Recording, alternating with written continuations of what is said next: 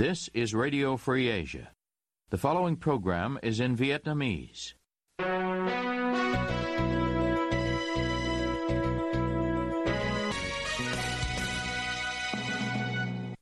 Đây là Đài Á Châu Tự Do, phát đi từ thủ đô Washington, D C, Hoa Kỳ.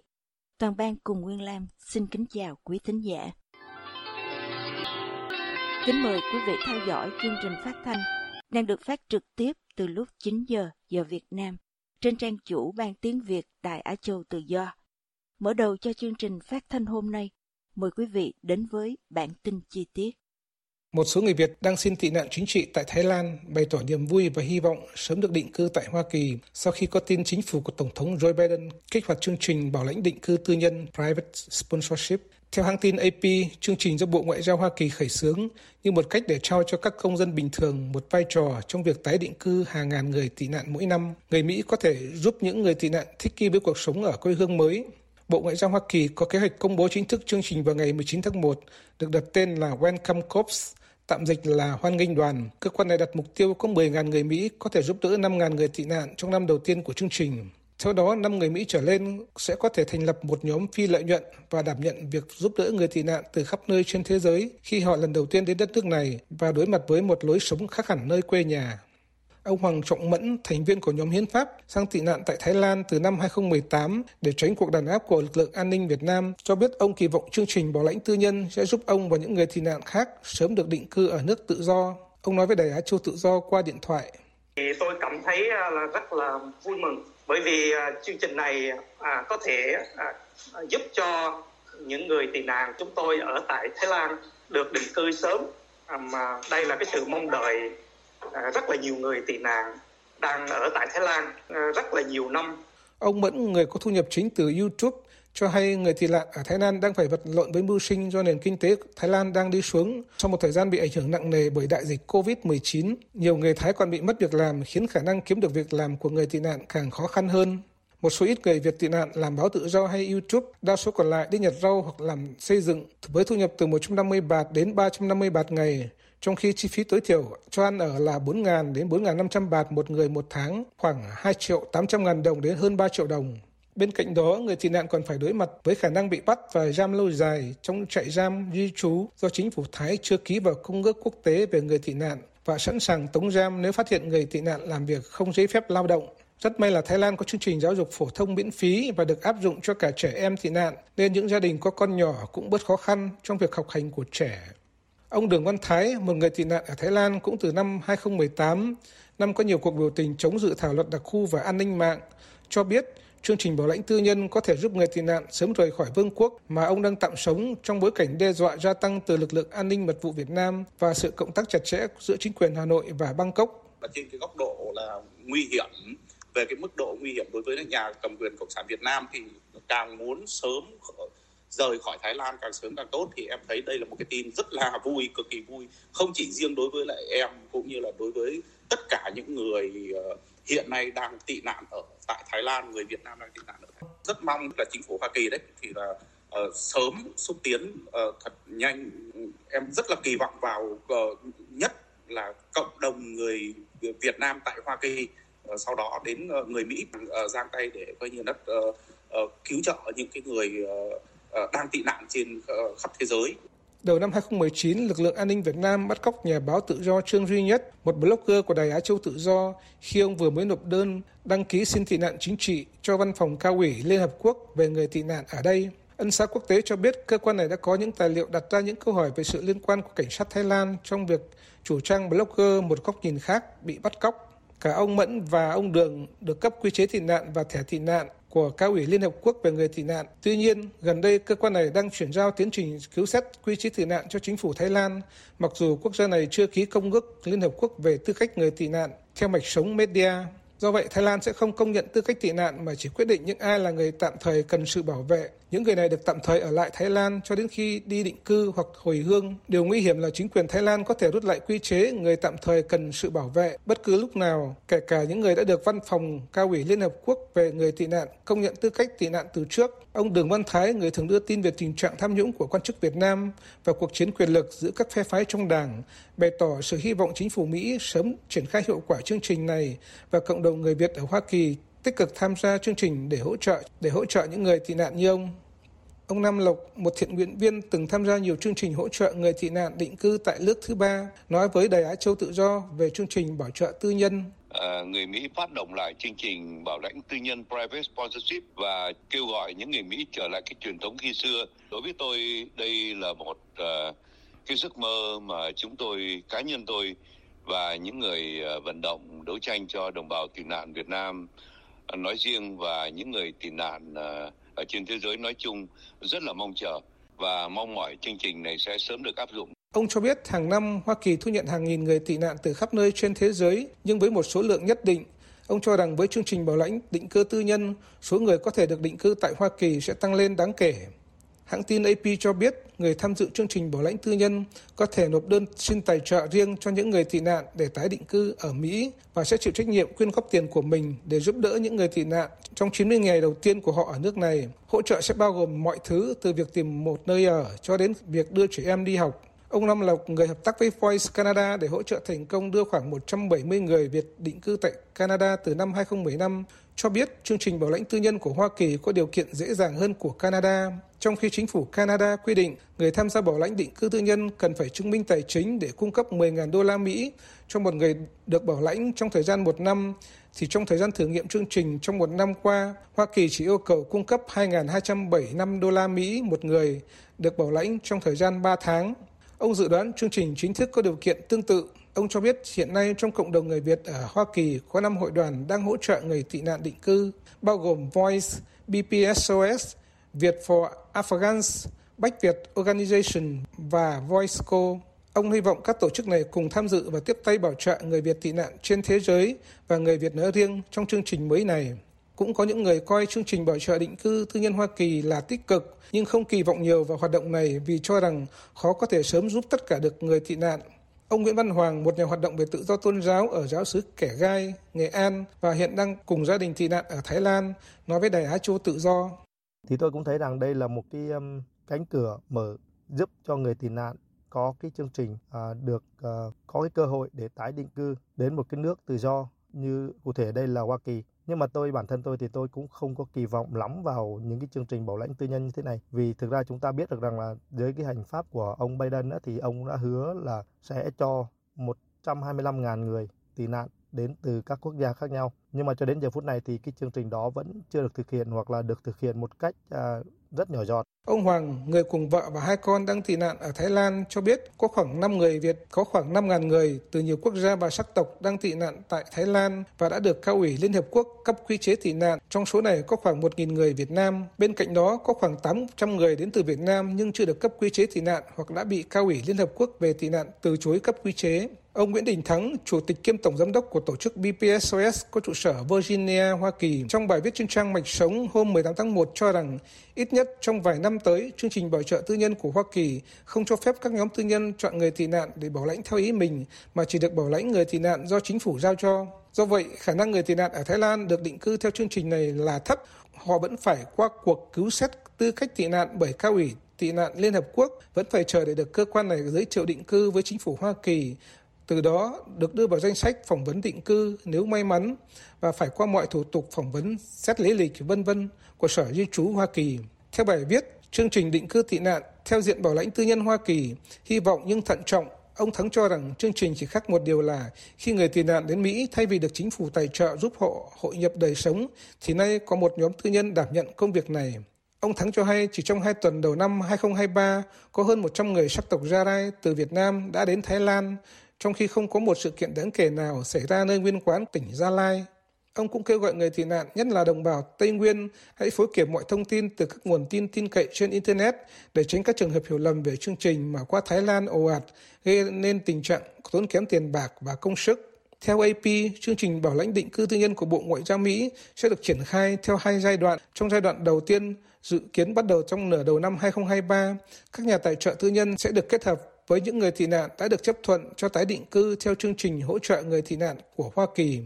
Trong giai đoạn thứ hai của chương trình, các nhà tài trợ tư nhân sẽ có thể xác định những người tị nạn ở nước ngoài mà họ muốn giúp đỡ và sau đó giới thiệu những người đó đến chương trình hỗ trợ tị nạn khi họ đến Hoa Kỳ.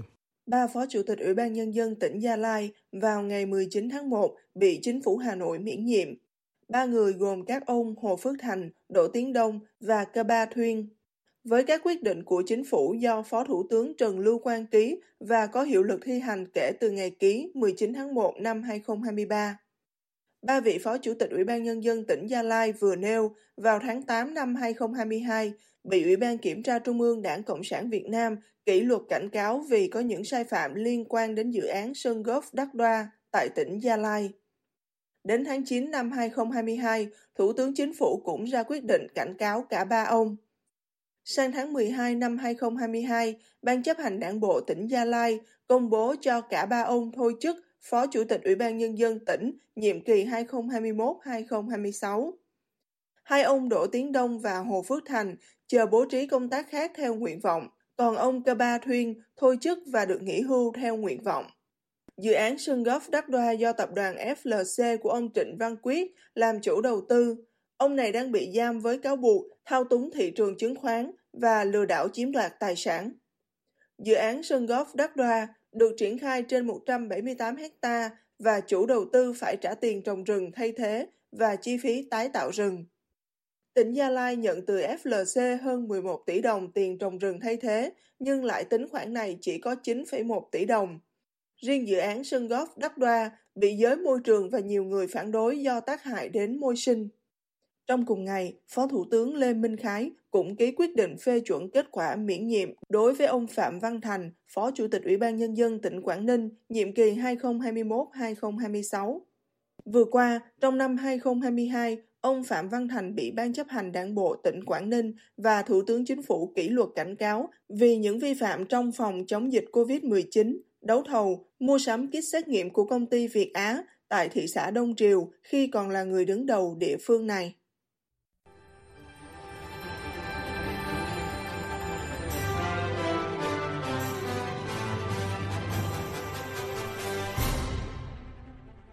Quý thính giả đang theo dõi chương trình phát thanh của Đài Á Châu Tự Do. Ngoài các trang Facebook và YouTube, quý vị cũng có thể đón nghe các chương trình phát thanh của Đài qua vệ tinh Intelsat mười bảy băng C ở sáu mươi sáu độ Đông và vệ tinh mười chín băng C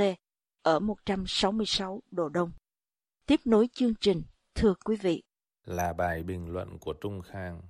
Bao giờ người dùng có được giá điện công bằng? Ông Trần Đình Nhân, Tổng Giám đốc e vê en, đưa ra đề nghị này tại Hội nghị về huy động nguồn lực của các tập đoàn Tổng Công ty Vốn Nhà nước hôm mười hai tháng mười hai năm hai nghìn không trăm hai mươi hai. Theo ông Nhân, giá chi phí đầu vào cho sản xuất điện trong năm hai nghìn không trăm hai mươi hai tăng rất cao. Đơn cử như giá dầu và khí đốt tăng vài chục phần trăm, giá than tăng đến sáu trăm phần trăm so với đầu năm ngoái,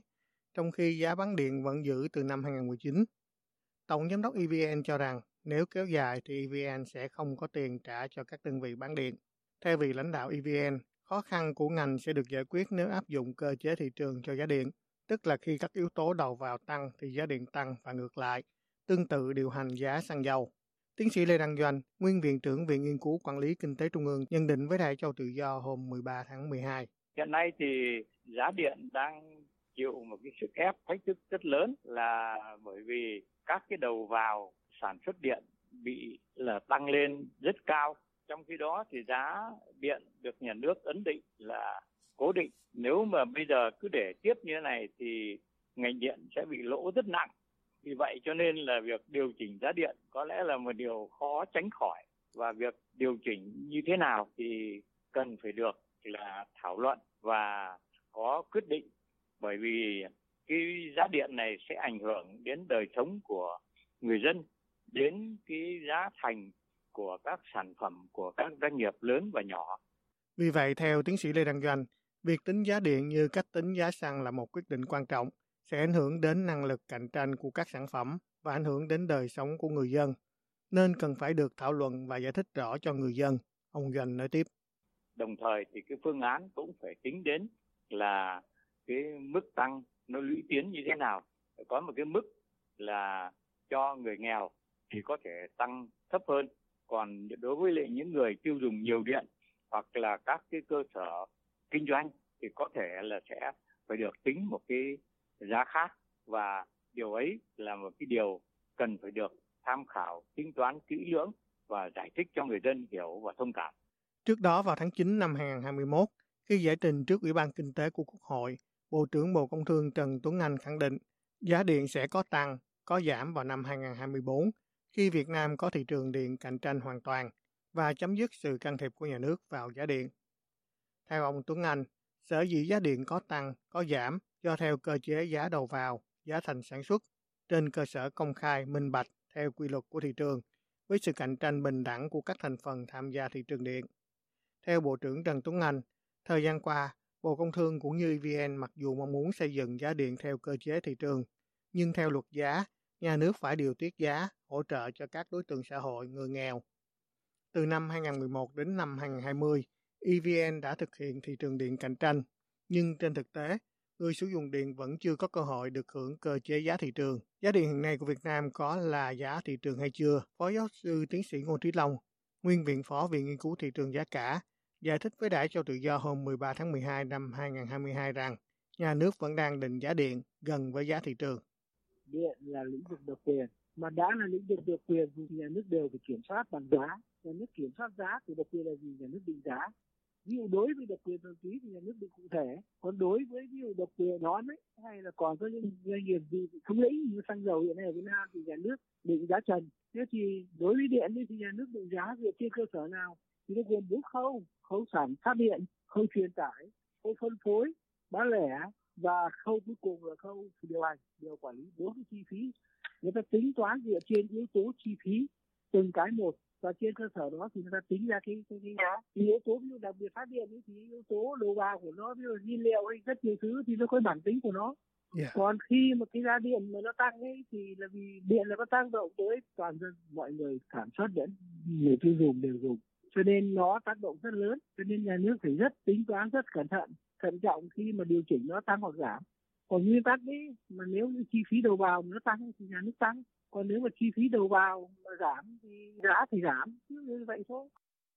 Theo ông Long, vì giá điện tác động rất lớn, cho nên nhà nước phải tính toán rất cẩn trọng khi điều chỉnh tăng hoặc giảm. Theo nguyên tắc, nếu chi phí đầu vào tăng thì nhà nước tăng, còn nếu chi phí đầu vào giảm thì giá phải giảm. Tuy nhiên, theo Phó Giáo sư Tiến sĩ Ngô Trí Long, xu hướng giá điện thường chỉ tăng. Nhưng mà với quan điểm cá nhân của tôi là như thế này, xu hướng của thế giới là không bao giờ giá điện giảm, hầu như các nước đều tăng. Chứ còn nói là giá điện có tăng có giảm thì khó. Thì giá xăng dầu thì có thể có tăng giảm là vì nó phụ thuộc vào quan điểm cung cầu, phụ thuộc sản lượng, phụ thuộc rất nhiều yếu tố. Nhưng cái giá điện thì cái đầu vào là luôn luôn là tăng. Mà đầu vào tăng thì chắc chắn là vì thu nhập cao, đầu vào tăng thì chắc chắn là cái điều kiện đó khó, không có tính khả thi. Nhiều chuyên gia cho rằng muốn có giá điện cạnh tranh thực sự thì phải tiến tới một thị trường điện cạnh tranh thực sự, thì khi đó mới có thể có. Giáo sư viện sĩ tiến sĩ khoa học Trần Đình Long, nguyên Phó Chủ tịch Hội đồng Quản trị Tổng Công ty Điện lực Việt Nam, hiện là Phó Chủ tịch Hội Điện lực Việt Nam nhiệm kỳ hai nghìn không trăm mười tám đến hai nghìn không trăm hai mươi hai,